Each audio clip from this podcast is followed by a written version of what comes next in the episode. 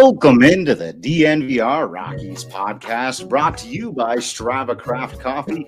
Remember to use that promo code DNVR20. You'll save 20% off your entire purchase of CBD infused, deliciously rich, and potentially life altering Strava Craft Coffee. I I'm your host, Drew Creasman. I'm the managing editor of DNVR Rockies. With me, as always, is beat writer Patrick Lyons. But enough about us. None of that matters. We have got a, a very special guest for you. The man who threw the single best season in Colorado Rockies history. If you're looking at the advanced metrics or really kind of almost regardless of what numbers you're looking at, very excited to have joining the show, Mr. Marvin Freeman how's it going? You guys got me? Can you hear me pretty good? Sounding great. You in? yep. Fantastic. Sounding great. Thank you so much. Okay, so I'm um I'm in between um, pitching sessions. I got a team out here now, so thought I'd jump in here and give you guys a little bit of love. You know.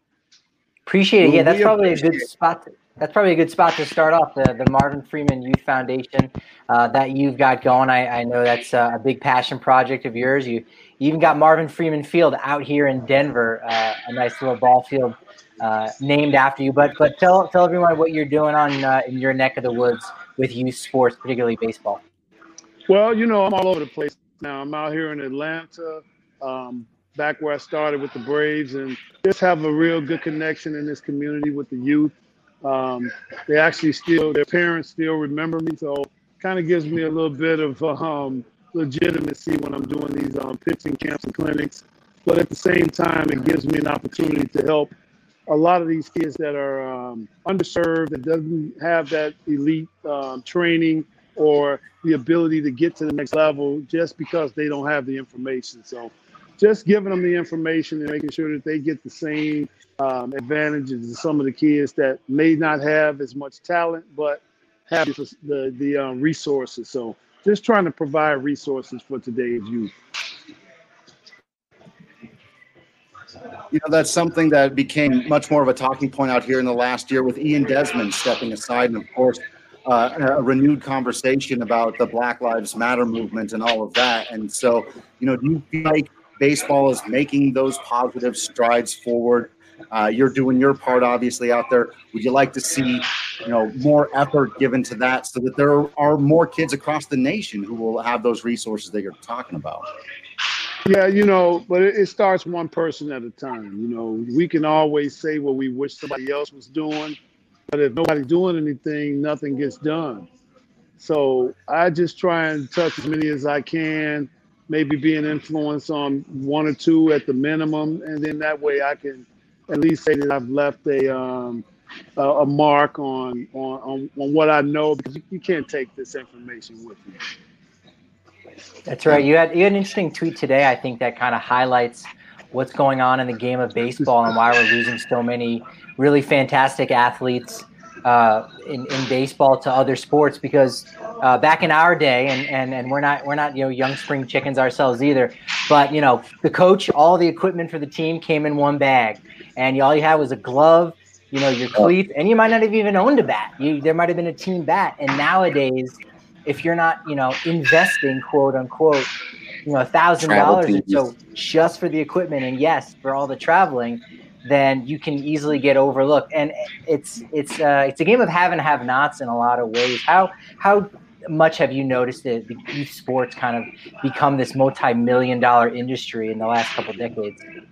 Well, you know, the, like I said in my tweet today, I said it's not the kid's fault. Right. Um, mm-hmm. You know, the parents always say, "Well, I want my kid to have it better than I had it when I was growing up." But what was so wrong with the way we had it? I mean, we turned out okay. Um, I had one glove for little league all the way up through high school and, and, college. I still got the same glove. And if you look on it, mm. when I had when I was in high school, I wrote my wife's name in the middle of my glove. She was my girlfriend then, but I show her that all the time. I say, now this is some dedication right here. I took you to the field with me then. I'm still taking you to the field with me now. So, I mean, um, it's not. I always tell guys you can't buy a game. You know, guys want to have mm. their swag. They want to be swagged out, and you know that costs. You know, so If you can afford to do it, fine. But that only puts pressure on the kids that don't have these things, that may want these things, and then they go home and feel like since they get they can't get these things like everyone else on the team, they need to go somewhere and play something else. And we see a lot of fall off in youth baseball, especially in the um, black community at 13, 14 years old, because once you get to high school, you know, baseball speeds up. It gets tougher. And these guys aren't getting that winter training and they're not getting that off season stuff that everybody else is doing. So the game kind of gets a little bit fast and it passes them up. So they go somewhere where it's five guys and one basketball or 22 guys in the football. So you don't need to have a lot of um, money to train. If you if you're just playing baseball, then you know sometimes it, you price yourself out of the game. Yeah. I got to know. Well, let's take you. Oh, go ahead. Who, Throw it in. One there. last question: Who was on your mitt? So, uh, so when I was a kid growing up, mine was a George Brett model. Who did you? Who, uh, did you have a player on yours? No, I had the um, Wilson A two thousand. They didn't put names in those. I guess Wilson was the name they put in. Was, it was supposed to be like the best glove on the market, and my parents told me, "Hey, make this glove last forever." And I was like, "All right." So I still have it. So I guess I kept my word on that. There, there you go. go. Fantastic. Well, we do got to take you back in time, but leave where you are in Atlanta because before your story in Colorado could start, you were uh, a member of a legendary rotation, and you guys were out there doing some interesting, special things in Atlanta. What are some of the first things that come to your mind remembering your time with the Braves? Uh, winning. We we won every year. Um, so, um, yep. You know, we went to the park every day. Everybody was in a good mood all the time. Um, you know, I think out of my four years here, every year we went to the playoffs. Um, having that attitude brought, you know, continuity in the clubhouse. There was no cliques where one group was hating on another group. Everybody got along. Um, winning was new to the city then, so the fans came out and supported you know, baseball in a way that um, only winning will. But when I did leave um, Atlanta and came and going to Colorado, when we first played the Rockies in '93, coming over to uh, Mile High Stadium and seeing the kind of reception that the fans were giving players, and the stadium was packed with 70, 80,000 people because it was an old football field. And I was like, man, I I got to come here, man. These guys love it here not knowing that it was a pitcher's nightmare to come and pitch in Colorado. But um, hey, I, I, was um, I was uh, interested in that energy, and I knew the Rockies were an upstart team, and I wanted to be a part of them building something that was where you know where it is today.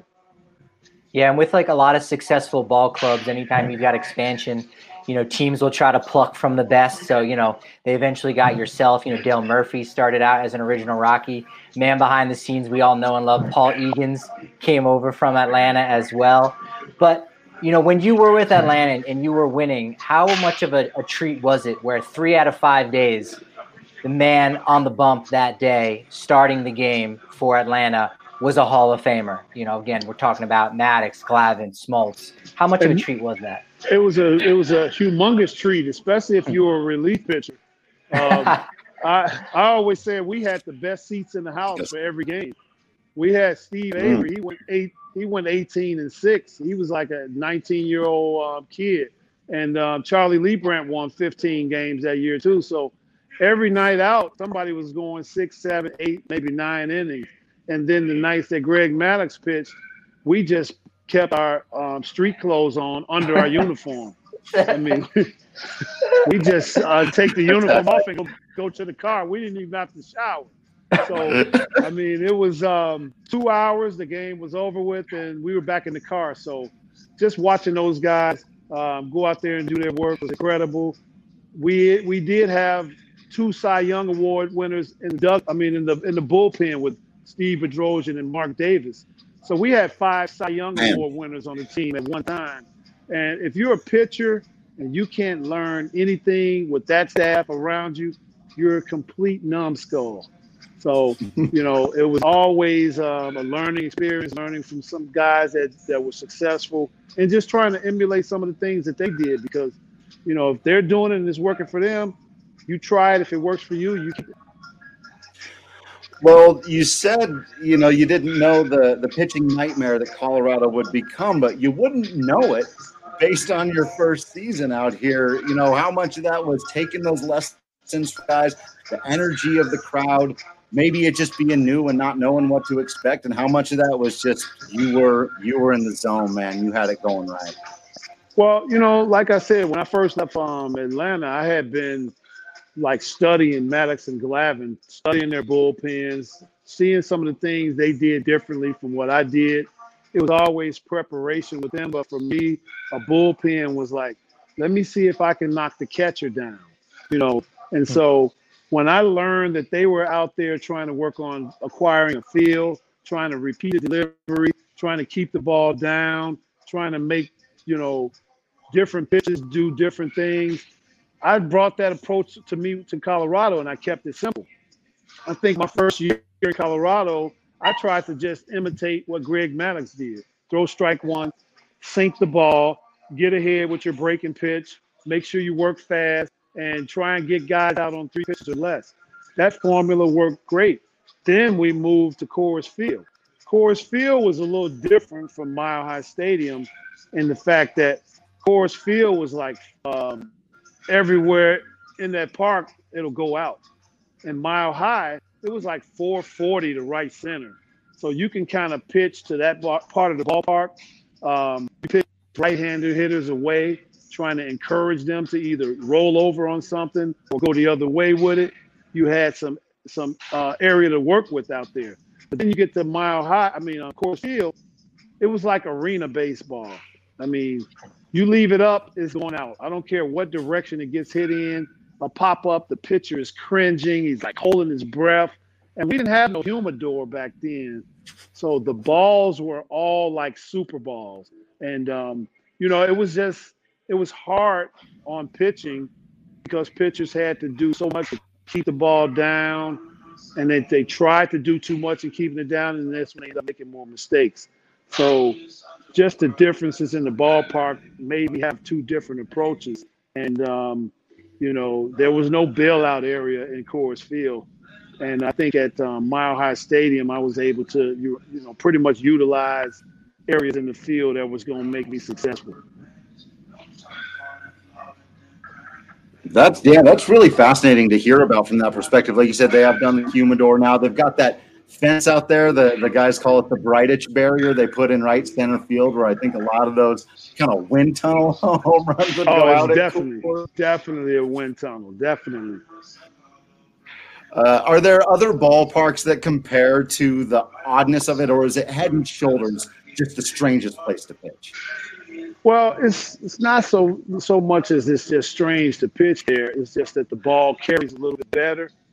So you can make a mistake in another ballpark and it'll be at the warning track. Well, not what I saw this year. Every ballpark, balls are flying out like it's. I mean, I've never seen so many 450 foot home runs in my life. So. I start thinking maybe some of these balls might have a little rabbit in it. So, you know, just being um, the fact that um, baseball is really promoting offense. Um, the balls may be wound a little bit tighter. But um, you know, Denver, you're gonna still get that little um, seven percent less um, distance you have to hit it just because of the the uh, altitude. Right. The the last one that I have for you here, and it looks like Patrick maybe having some internet issues, but was really about you know how much pride do you take in that year?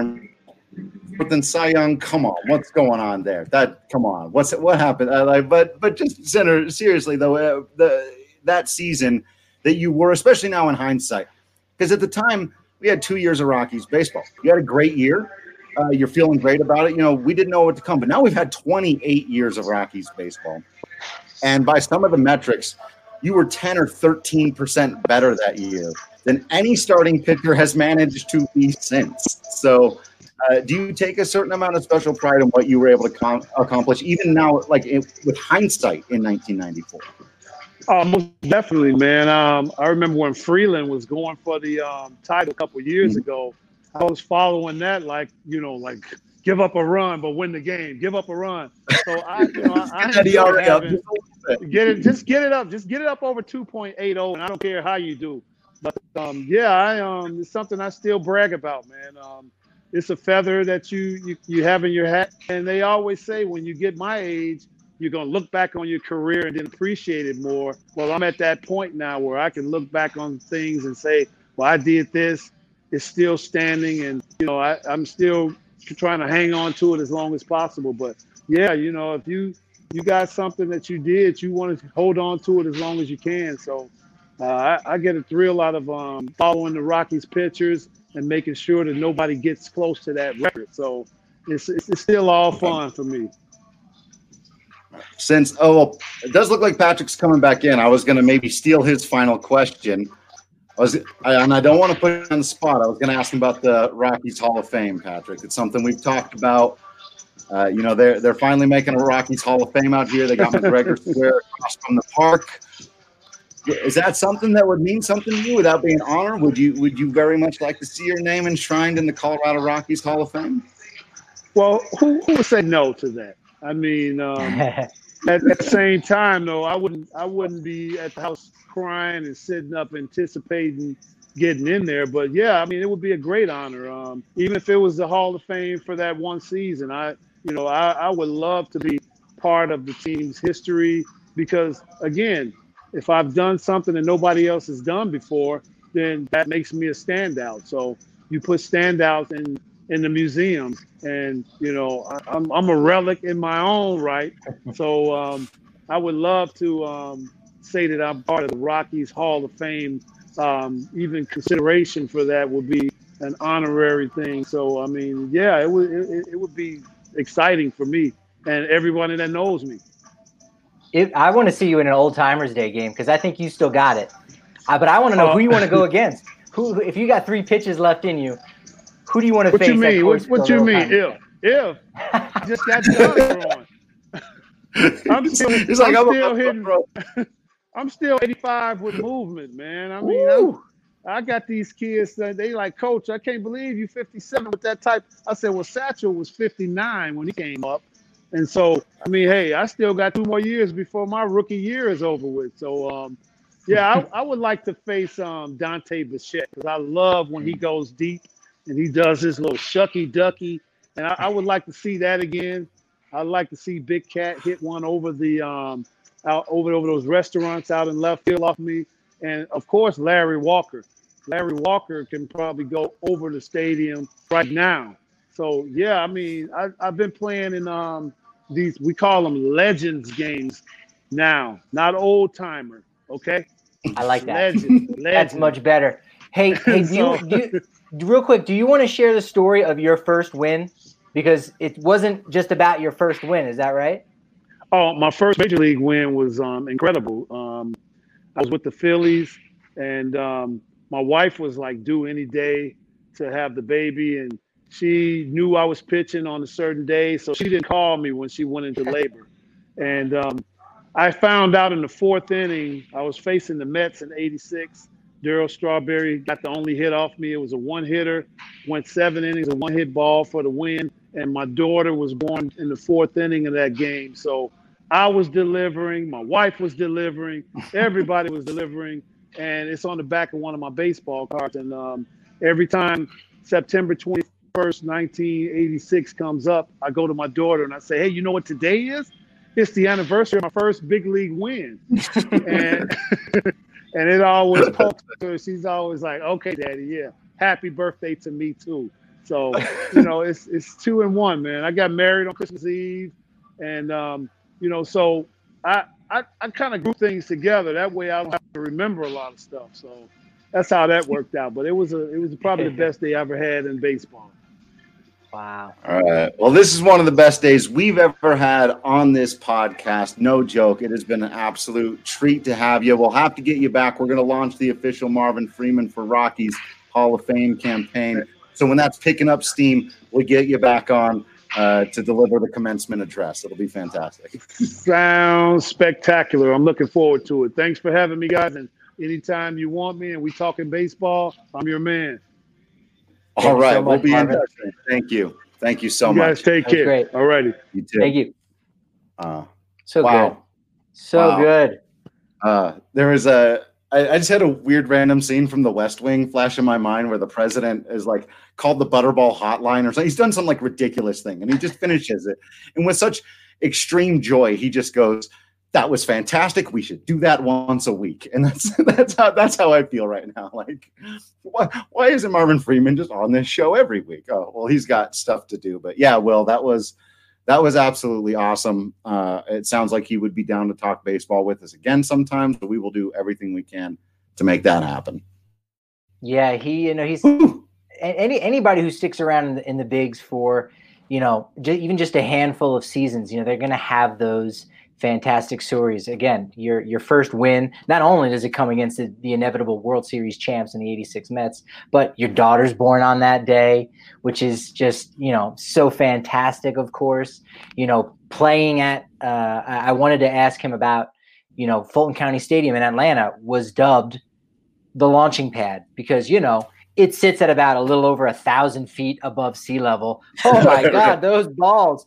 And then coming to you know mile high and then Coors Field and seeing the difference in that. It's you know obviously a, a night and day thing, and uh, and I don't know if you you were able to touch on it while I was out, but this idea that how you know it was uh, obviously a an extreme mm-hmm. disadvantage to to now no longer able to you know just to pitch away to right-handed hitters because now that ball is going over right. you know the right center fence where the Bridich barrier is now but while that's obviously a disadvantage for the pitchers uh, in the Rockies organization in, in 95 and, and, and, thereafter, the hitters didn't feel that way. You know, that was something that, you know, Bichette and all the Blake Street Bombers said, okay, that's great, but you know, we we know that it's gonna play to our advantage too. So hey, if if if our if our pitcher can essentially, you know, do do uh back then it was the the Coors Field quality start was more like you did actually get six innings out of your starter, but he was giving up five runs. Hey, that's a quality start. And it almost didn't matter run total, right? If you no. got through that sixth, like yeah, thanks, man. Exactly. yeah. If yeah. you were only down a uh, touchdown uh, at the end of the sixth inning, the Blake Street Bombers were like, "Okay, we got this. We got it right where we want. A couple. We're in this thing. Yeah. Three run homer, grand. Let's let's go. Totally. Totally. So, uh, yes, indeed, Will and Liam, that was fun. Liam, sorry we didn't get the shout out right away on your earlier one, and, and Will that we didn't get to your question. I assure you, we didn't get to all of ours either. It is it is imperative that we have him back. He had a tight window today, but uh, we appreciate it. We we extended it even as long as we could there, and uh, we will do more of the Rockies all time home run derby. Thanks for reaching out and and appreciating that fun and mostly pretty ridiculous content, but we enjoy doing it. So we're glad you enjoy doing it. We are going to toast our Breckenridge brews on this day. I've got the Avalanche Amber that I was enjoying throughout that. Of course, Patrick still got the Strava Craft coffee going, and we are toasting them to the career of Marvin Freeman. Uh, you know, I thought we might have a few minutes to get all this out of the way before he hopped in, but uh, he was on top of it, man. He was ready to go. He came out of the bullpen fired. He wasn't mm-hmm. waiting for any of that stuff. He, he was ready. He was dialed up to 96, 97 out of the bullpen right away. Uh, really appreciate that out of him. So, actually, let me do this really quick because as fun as that was, almost as fun almost as fun as playing WGT golf. Look, I don't want to oversell it. I got to be honest with you. It's a great product, not quite as fun as hanging out with Marvin Freeman, but it's like second on the list. So download it for free today at dnvrgolf.com. And starting this Friday, the 11th through the 13th, that's Sunday, we will be hosting the Ball is Poppin' Classic at Bandon Dunes. All country clubs can participate, and better yet, anyone can win. That's right. All you have to do is join the DNVR 4 Country Club if you haven't played head to Bandon Dunes Golf Course. Enter to win the closest to the hole challenge. Submit your screenshot on our pinned Twitter thread at DNVR underscore sports or email them to info at thednvr.com. Once you have entered to win, we will choose a random winner each week, pick out a DNVR shirt of your choice and a mask, and we ship it right to you. We're hosting new courses every week leading up to Christmas picking those winners on Monday. So again, it's Bandon Dunes closest to the hole for this weekend. Go there, send us your screenshot. You're in. Bam. You don't even have to be good. You can come in dead last and still win a free DNVR shirt and mask. And again, this is for playing a fun, free game on your phone or computer. Download it at dnvrgolf.com. Um, well, I feel real quick. I, go ahead. Well, go I ahead. feel bad that Kale didn't get a chance to ask his big question because I know he has so many Marvin Freeman memories from that '95 season. Uh, Hold- actually, hold on, Kale. Kale. Patrick, quick, quick, quick question. What year do you think I was born? Just off the top of your head. Oh, Oh, yeah. so- I mean, gosh, um, you would have been at least what negative four or five in '95, something like that. I'm not You're, quite you're a that young. 1991, You- right? you would've been 91, negative. 92? No, no, I'm like such a baby, Drew.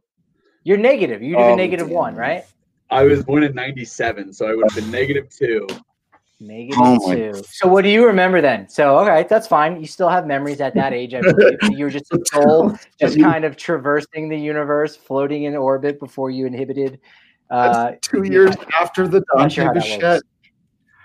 Oh my god. Yeah. So I, uh, so I did ask my dad about Marvin Freeman since he was Okay. on the pod, um, and he just talked about how awesome that one year was. My dad's been a season ticket holder for most of uh, most of my life since opening day um, in '94.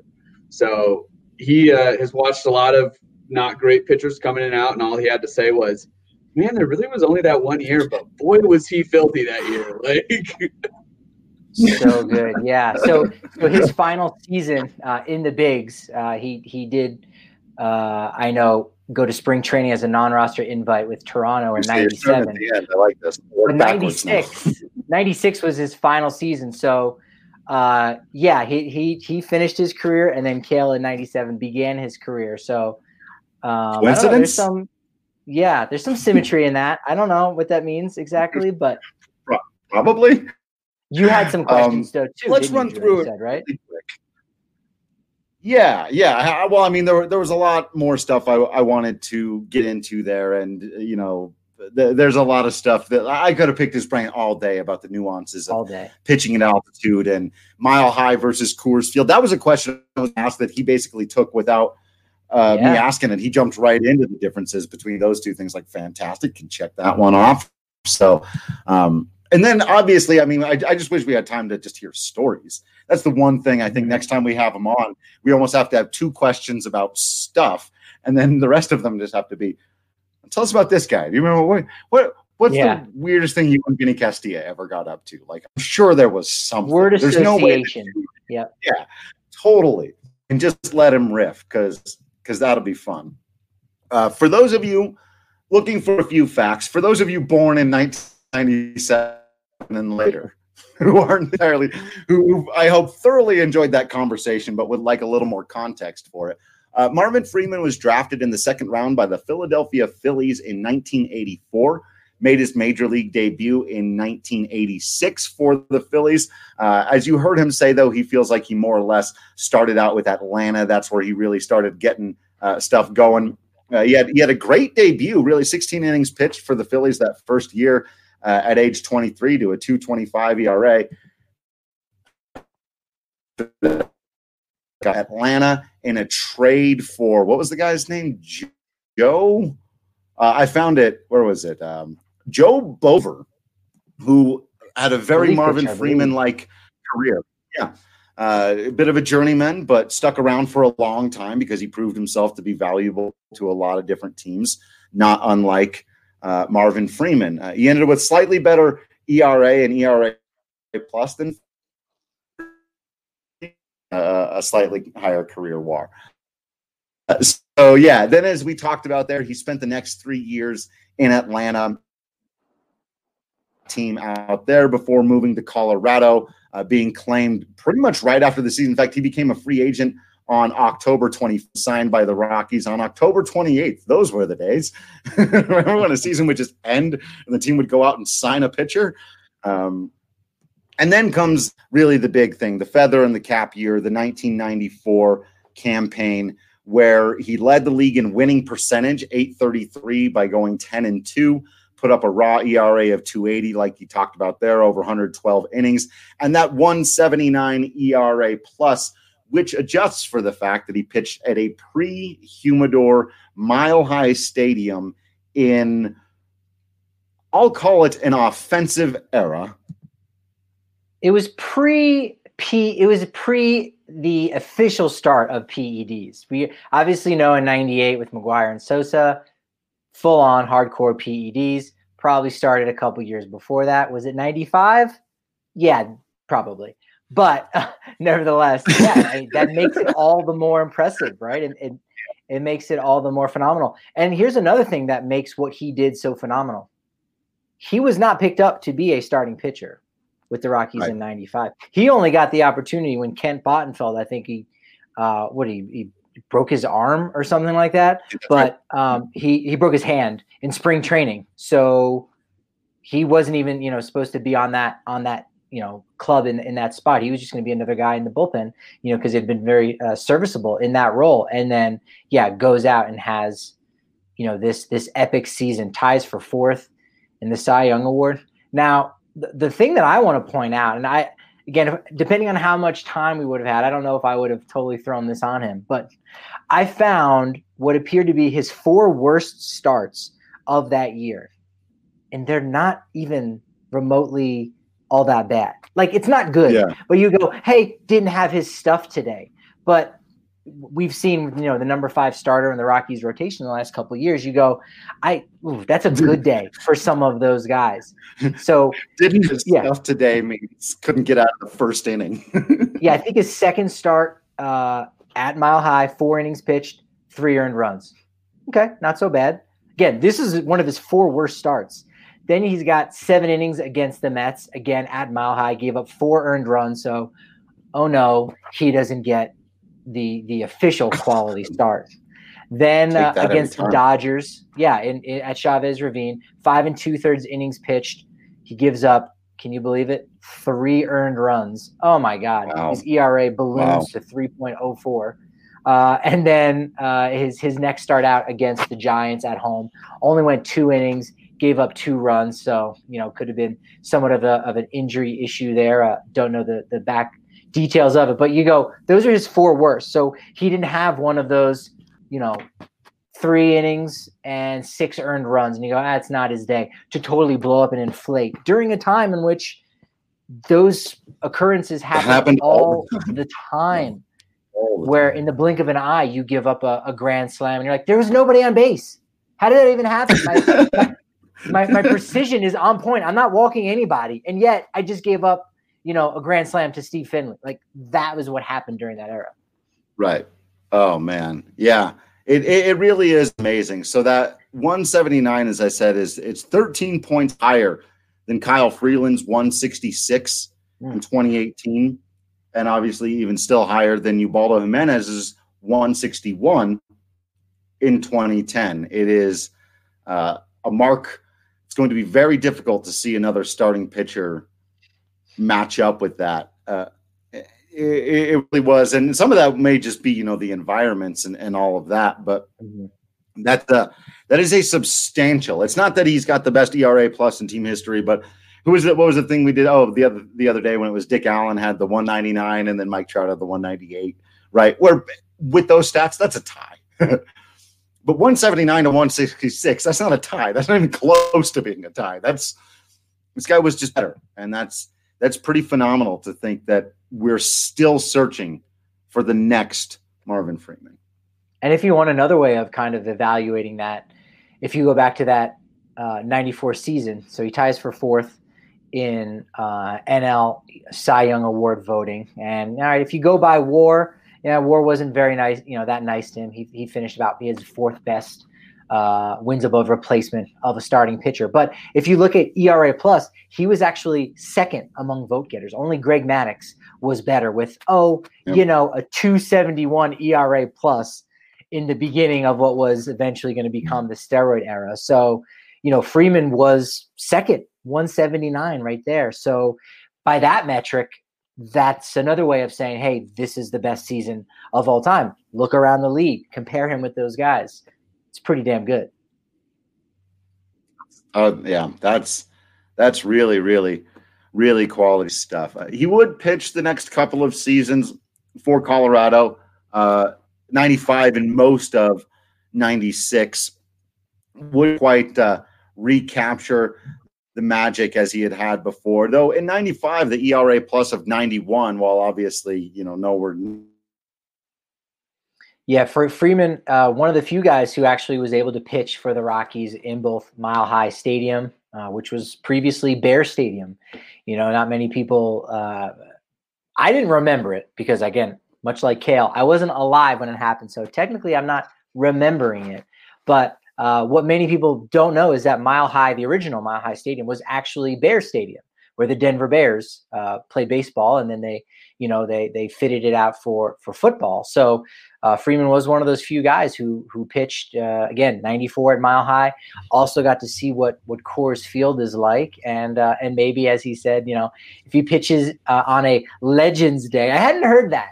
I do I do like that from the player's perspective, but you know, again, going to having gone to Old Timers Day at Yankee Stadium and and and always watching that. That was always must see TV. Where you know the the first pitch might be four or five for the Yankees, you know, that evening, but at at noon you go and you watch and you see all the old timers come out you know they they play for two innings tops and it's just cool to see them and they're mic'd up on the field too throwing junk and you go oh my god goose gossage from colorado springs you know, he's 56 years old. He's still bringing it at, you know, mid to low 80s, much like Marvin Freeman can still do. So, uh, it, yeah. you know, it would really be cool. We've talked, we've, we've talked about it in jest here on the show, but it would be cool if there was some kind of Legends League where you could see that. You know, again, it might not be as exciting as the big three, you know, for these these uh, older or more legendary basketball players, but there's got to be a, a creative way where you can still see Rickey Henderson, being Rickey Henderson, talking about Rickey Henderson, and being the best Rickey Henderson Rickey Henderson can be. Like I think we all want right. If my people who, who are lining up for an exhibition between Tyson and Roy Jones Jr., come on, Ricky Hendy. To quote Marvin Freeman from earlier in this episode of this podcast, who wouldn't want to see that? Who doesn't want to see Marvin Freeman in the Rockies Hall of Fame? Who don't want to see Rickey Henderson being Rickey Henderson? Give us what we need. Rickey Henderson wants to see Rickey Henderson. I, was gonna, I was gonna say, you know, who's at the top of that list? You know, who's number one on the list of guys who wants to see. Hundred percent. Uh, and, and speaking of flashy Rickey Henderson type players, I did want to know if you know Marvin had any good Deion Sanders stories because that was yeah. uh, for one reason or another that was my guy growing up as a kid, and I've still yet in all my my years of of uh, recollecting stories and you know, swapping tales of, uh, of, of childhood heroes. No one else has ever just had Deion as their favorite player. Everyone goes, "Oh yeah, great athlete, loved him, fantastic, loved watching him, root for him," but no one had twelve posters up in their room, and no one had all his baseball and football cards. Right. And no one, no one, football people were were there, but very sure. few oh, I'm sure baseball. Right. Obviously, because in case anyone's confused, is all that Deion Sanders stuff. Like, yeah, but it was him playing football, wasn't it? Right. Yeah. And you know, he never stuck around for a long time. You know, he, he spent a long. In fact, came up with the Yankees, um, but you know, spent a lot of time with Atlanta. Then right. then a, a, few seasons uh, where he went back and forth with, with Cincinnati. That's right. Uh, even a little bit with, uh, with, San Francisco, and then football after Atlanta. Yeah. You know, he went to went to San Francisco, then went to Dallas, went back to back Super Bowls and was kind of bounced around, retired, came back, Hall of Fame uh, football player. So that would have been cool. Remember those um, commercials? Um, I can only think of one that he had. I think it was for his sneakers, which I did have to have, and that was one of the the only like sneakers I had to have was was the Deion uh, Diamond yeah. Turf. I think they were called. Is that I it? He was wearing like a jumpsuit. I can't remember the product. I can't remember what they were selling or what it was about, but it was people kept coming to him and, and, trying to get him to choose between things. And so first mm. it was, you know, offense or defense in football. And he would say both. You know, there's well, football or baseball. That's good. say both. And then it was, and so whatever the product was, I'm sure it was something they where they put two things together, or it was like chocolate or peanut butter both, you know. But that that was the punchline. But that is answer to every one of them, and which is like I'm gonna do all that, and that's who he was, man. Like he really he's such an underrated baseball player. We got to do this on the pod sometime. Have we done this? Who cares? We'll do it again. Uh, just the best multi because Bo Jackson and Deion Sanders are underrated as baseball players, but more Sanders because people fondly remember Bo Jackson as this super right. athlete. Was an all star. Bo- You know, Bo was an Right. all star. Yeah. But like Deion Sanders, I think the average baseball fan, if you went to his fan graphs or baseball reference page right now, and you should, be honest with yourself. If you're saying like he he could hit, and that's ridiculous that a guy who's an athlete like that could hit, that he could field and run the bases and do all the other things, sure. But hitting a baseball is just a mechanical skill unlike anything else. And Deion was not a terrible hitter, and that like almost breaks my brain. We didn't mention him as being an alien yesterday. Maybe it's too obvious. Yeah. Him, Kyler Murray, Bo Jackson, those guys. Well, the thing with, with Deion, too, talk about being a good hitter and maybe being overlooked. Had Atlanta won the World Series against Toronto in 92, you might have seen Deion as the MVP. Now, he, he got in only four of those games, but the dude in the World Series batted 533. It was eight for 15. Like five stolen Prime bases time. on top of that. Prime time, So- baby. Yeah, absolutely. Can I ask a dumb, I'm too young to remember this person question? No, this is perfect because we have plenty of dumb, I'm too young to remember listeners, and you are the voice of them. And you know what? Take the dumb out.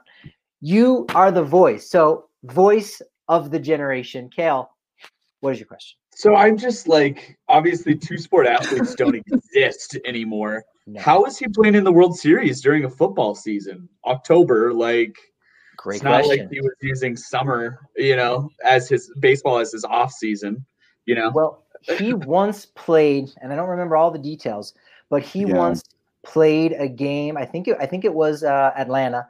So it was the baseball game first, day game, and at and the Falcons had a football game at night. Got on a helicopter, went, and he also played for the Falcons that night. Two sports in one day, like yeah, like so so basically he did this a lot where he would just show up for game day in the NFL. Like, you know, baseball's an everyday sport. We know football's Yeah. one day a week. And he was so good. He was just a, he was one of the first lockdown corners in that way. So it was just like, yeah, who am who am I covering? And it's that's oh Art Monk, cool. Yeah, I'll I'll, I'll get that guy. Um, Jerry Rice, yep. Obviously, I'm going to shut that guy down. Got You him. know, John Like- Taylor, got it. It it, it I- was a done deal. It's so weird because like I believed it when I was a kid so much. I was like, oh, he plays two sports just like my friends and I do, right? And That's then- awesome. Yeah. right? totally. As a kid, you don't think twice about it. Oh, And then, like, like now I'm an Brandon? adult, yeah, not really and I like work- Brandon. Now part of my job is covering these teams on a day in and day out basis. I'm like, how did he manage? Like, football's a full time, like sixty hour a week job during the season. Like, Yeah. I don't understand. Yeah, I think I think one of the other reasons why we don't see that so often is, you know, not necessarily the rise of social media, but just the in the 24-hour news cycle we have, even just for sports, players would, would, would just get too much criticism. And it's like, well, wait a minute, if you're if you're over here, it means you're not here. And this team needs you. And, and you're giving that time to this. And then it just opens the door to, to all that kind of criticism. And we're just kind of in an era now where that's that's not necessarily the case. In fact, in the Bo Jackson documentary, he almost uh, or someone makes the point that like he's the last guy that you can you can have these like oral histories of or or these stories of like I once saw Bo Jackson I, he, he used a broken bat and he hit the ball off the end of the bat and it still went 575 feet. There's no evidence of it. There's no video. And now, right, we live in an era where everything is recorded and you can't have these kind of mythical Right. or mystical guys that get unnoticed and you know can't can't get observed. So, you know, I think Deion was was was from that era. So was Bo, and they were they were mythical creatures, and you just you didn't know how they were doing it, but you wanted to go along for the ride and watch it. Um, have something else. that is, so again, back to my original question: How was he playing in the World Series in the NFL during the same month? Um, because football is one it. day a week, Like, and Yeah. yeah, Like, did he just not go to practice during the World Series? yes, Like, Yeah. he didn't go to practice Okay. during the season either. Yeah. Like he was getting paid, and again, I think that was part of the deal that you know that was worked out because uh, I believe he was taken uh, the tenth pick in the '88 drafts.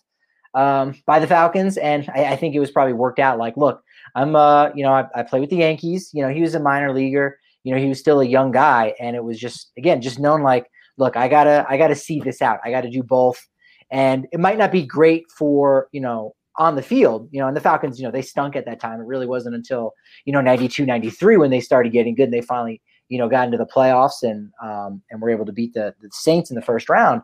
But it it it brought it brought the Falcons a lot more spotlight. Like no one was a Falcons fan unless you were in the Atlanta area, and Falcons right. didn't weren't weren't a national. You know, um, they weren't a national team. Like now, the NFL is a global brand, so yeah. you know it doesn't matter. Even the Jaguars is like, yeah, you could just be a Jaguar and love the logo and all that. Um, so I think by by being this really intriguing guy that maybe ESPN does a story on here, Sports Illustrated is writing about, and they go, wait, there's a guy doing it for the Falcons and and the Yankees or Atlanta. You know, it, it just brought attention, and so I think it, you know, it it uh, it brought a lot more money in, in into uh, you know the Falcons organization in, in a good way, and he was still getting it done. He was still fantastic. Guy was still a Pro Bowler, lockdown corner cornerback, and you go, well, does he need to be here? You know, of course, everyone around him certainly would have yeah, benefited from his skills like, and the other. What's he need practice for? right. The only thing you could possibly practice? say is eventually, yeah, about. at a certain point, much like you were kind of uh, you know talking about in that commercial, Drew, is he got to a point where ah, baseball's not my thing, and he would still play it, you know, before the football season would start, and and football became the focus. He goes, all right, well, I need some kind of challenge let me be a wide receiver. And he and he tried his hand at being a wide receiver and was decent, not great, but he was still decent enough that you know he was you know when he's on the field, you go, crap. All right, all right. What what, what do we got to do? Like it just causes yeah. causes chaos, you know. And and there's guys like that in the NFL now, but it, it's still kind of a rarity. And you're almost surprised you don't see it more where you just got guys with with great hands like like Deion did. Um, and have that speed and you say let's let's see if we can use them on offense and defense it's just I think now in the NFL, everything is so, you know, specified in, to to one area, and and you you need to know a lot more. You can't just show up and go, um, "Hey QB, I'm going to do this route. I'm going to you know I'm going to pick my own route," and you need to remember the play. Right. I don't think you can just do that now like you could have you know 25 years ago.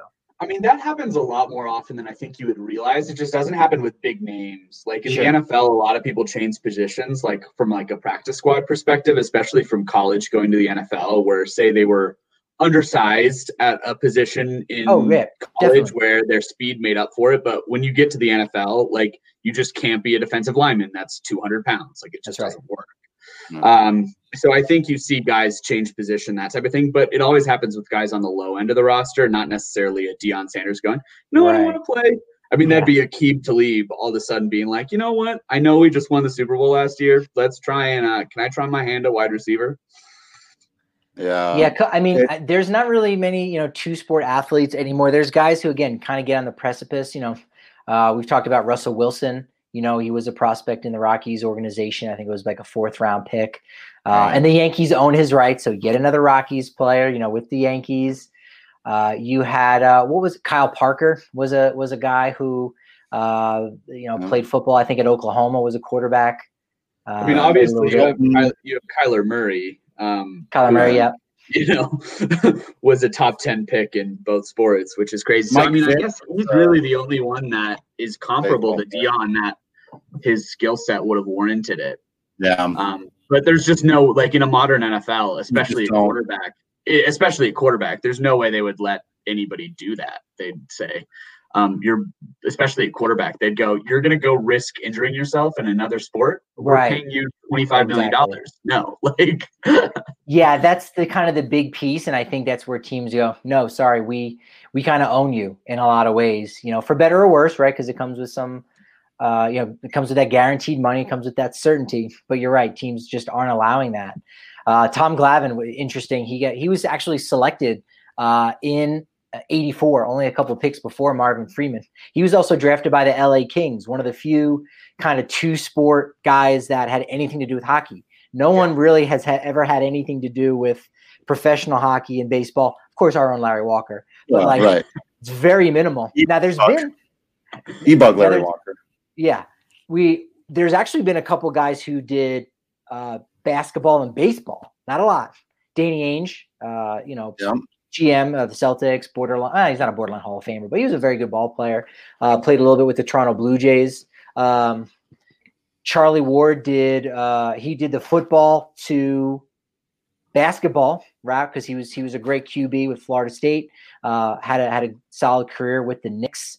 Um, also with basketball, Chris Young, we just named general manager of the Oh, Texas yeah. Rangers, played uh, college ball at Princeton. I thought he had gotten drafted by the Kings. Maybe he just got a uh, he- got like a you know practice squad kind of deal uh, before kind of giving that up um, to to become a pitcher. But it's so it's so hard to do. Even even just like signing with teams in two different sports is like that's just an echelon you just don't see, and is like good for you, dude. You did both. I, not that we have to spend a lot of time on this because there's literally a whole ESPN 30 for 30 on the subject. But if we're talking about uh, two sport athletes in Denver history and we're not bringing up John Elway, something's gone wrong because that's the whole reason he ended Well, up right. in Denver in the first place. But we don't need to go into that because everybody knows that story. Oh man. In 1992, Deion Sanders hit over 300. He played 97 baseball games for the Braves and he hit over 300 on base 346 and slugged 495. He also stole 26 bases, hitting eight home runs. That's a WRC plus of 136. He also had three interceptions and played 13 games. Uh, had 105 yards receiving that year for the Atlanta Falcons. Like, what even? What? And at uh, and a little bit later, my favorite Deion Sanders stat is actually in 1997 for the Cincinnati Reds. He stole 56 bases. Wow. I, did he lead the league in triples that year? I know he was a triples machine. Uh, no, 92, he led uh, the league Yeah. with 14. But yeah, I mean, the dude was, you know, obviously crazy fast. That was that was a great poster. I would love to to see that again. I, I've got it somewhere in an attic back in Jersey where it was him on first base with Atlanta with with uh, baseball club and you know turning on his on his back foot to steal second base and by the time he's halfway to second, he morphs into, you know, Deion running, you know, with Yeah, the that- Falcons yeah. uniform on. So, um, Yeah. yeah. So, so Kale, that question you were asking, like, how did he do both those things at the same time? It actually was that mythical uh, 92 season, October 11th. Sanders and the Falcons played the Dolphins at Joe Robbie Stadium in Miami. Then he flew to Pittsburgh. So it wasn't a helicopter ride in Atlanta. Flew to Pittsburgh um, for the NLCS. So it was playoffs. Um, that's just bonkers, right? Yeah, that's nuts. Like I can't even Yeah. like playoff baseball is just like one of the most mentally taxing things on the planet just as is. I can't imagine trying to play another sport at the same time. Like it's so baffling to me. All right, Kale. We'll we'll a couple of football games while you're doing. we'll do a little mini hitting for the cycle here. Now, tell Oh, me which of these two things is true? So it's just just a one-off question here, Cal. Which of these things is true? Deion Sanders released a rap album, or Deion Sanders hosted Saturday Night Live. Oh, it's the rap album. Drew, I would also assume the rap album. I feel like I would have remembered a Deion SNL thing, but if Yeah, that's the Missed thing. I'm like an I feel bad. SNL guy, and I think I've watched all the ones hosted by famous, like former sports figures, but I don't know. I could be wrong. Kale, and Drew, um, as the host of the show, of course, it is my purview to throw you a curveball. The answer is both. So he he had a rap album and then also hosted Saturday Night Live where he performed those songs. Yes. wait, he was the host and the musical guest. Yes. I think there might have been another musical guest. I'm not sure, but he may have quite literally been the first one who ever did that. They I- that could have been one of the two things in the musical guest on his own episode. Wow. The episode was not great. Um, I think it was, was it was say. around 94, 95. So it was 94, 95. That was right when, you know, um, I, I forget what magazine it was. Maybe it was Rolling Stone. And they said it Saturday night dead because that Oh, was, I think, right, right. that was when a lot of guys had jumped ship. Mike. Myers, Yeah. um, Chris Rock, just just Rob Schneider, Right. who you know was was big on Adam SNL at that point. Yeah. Uh, Yeah, Sandler stuck right. around a little bit, but but again, his buddies weren't there to kind of do his thing. Farley stuck around, Spade stuck around. It was really Yeah. just those three guys, and so uh, they they did some kind of scene where it was you know the players all getting in the room and i think chris farley that actually it's a very good clip if you could find it, it would be great i'm pretty sure uh, what baseball player do you think chris farley was in 94 95 oh, oh my gosh I uh, no yeah when i tell you you're gonna go yeah he would have been I, you broke up, but I think John you Kruk? got it. John Kruk. Yes, yes.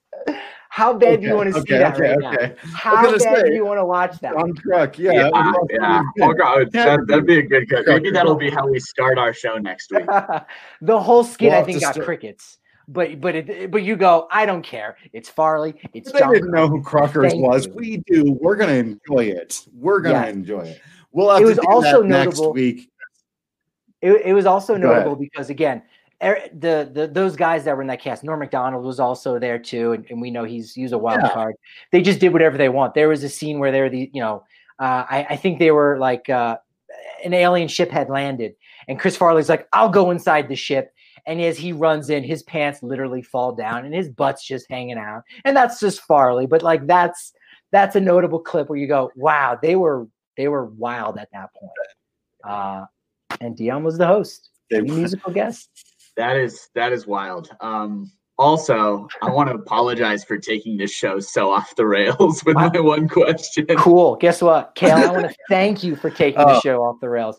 Thank you. This is why you are the super producer because you've given us a gift and you haven't even realized it.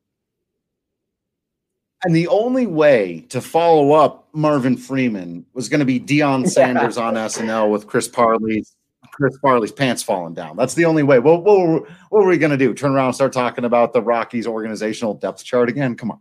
Uh, but we're going to do more of that meeting, tomorrow. In our pre-production meeting, we yeah. actually did want to talk about Chris Farley's pants falling down. We just didn't know how we were going to get to it. We thought we were going to go yeah. this way. Kale, you took us on a different route, but we still got to our end goal. So, dude, you were great. You're fine.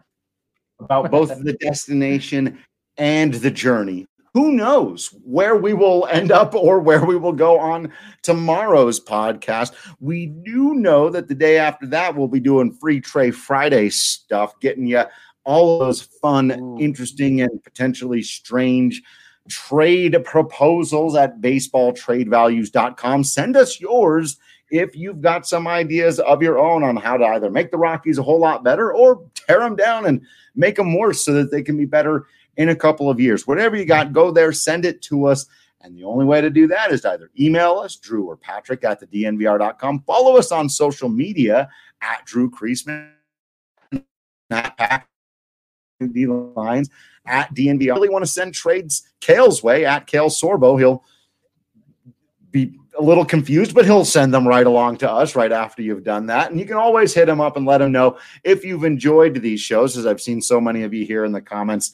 We appreciate it. And obviously, you got to give Kale a follow for producing the thing, for making it happen. So, the last thing you got to do subscribe to the dnvr.com you know it's the one place where you're going to get all that written content all the four major sports, plus the two college beats, plus the rugby situation going on. And you get discounts on hats, shirts, masks. When the DNVR bar reopens, which sounds like it's going to get to be relatively soon, you get a bigger beer when you come hang out with us. You get to hang out in the Discord chat, which means then you get real crazy. When do you want to talk about your favorite music, video games, The Mandalorian? Make sure you subscribe to the DNVR Watches podcast feed so you can hang out with us for that and the DNVR gaming feed. Because I'll tell you what, man, there's only one sport going on right now. The Broncos are having a rough time out there. We're all stuck inside, but we here at DNVR are just blaring content out there at you. And we are happy to hang out with you along the way, especially as we get ready for the next Nugget season to pop off here, too. So make sure you're subscribed to the DNVR.com because you get all of that just for doing it. And we get to call you our friends, members of our community. And thank you for always being absolutely awesome out there. We promise you we will continue to always be absolutely Patrick Lyons and Drew Creasman in here and Kale Sorbo. Wouldn't want to lead you out there, super producer. And until next time, we will see you at the ballpark.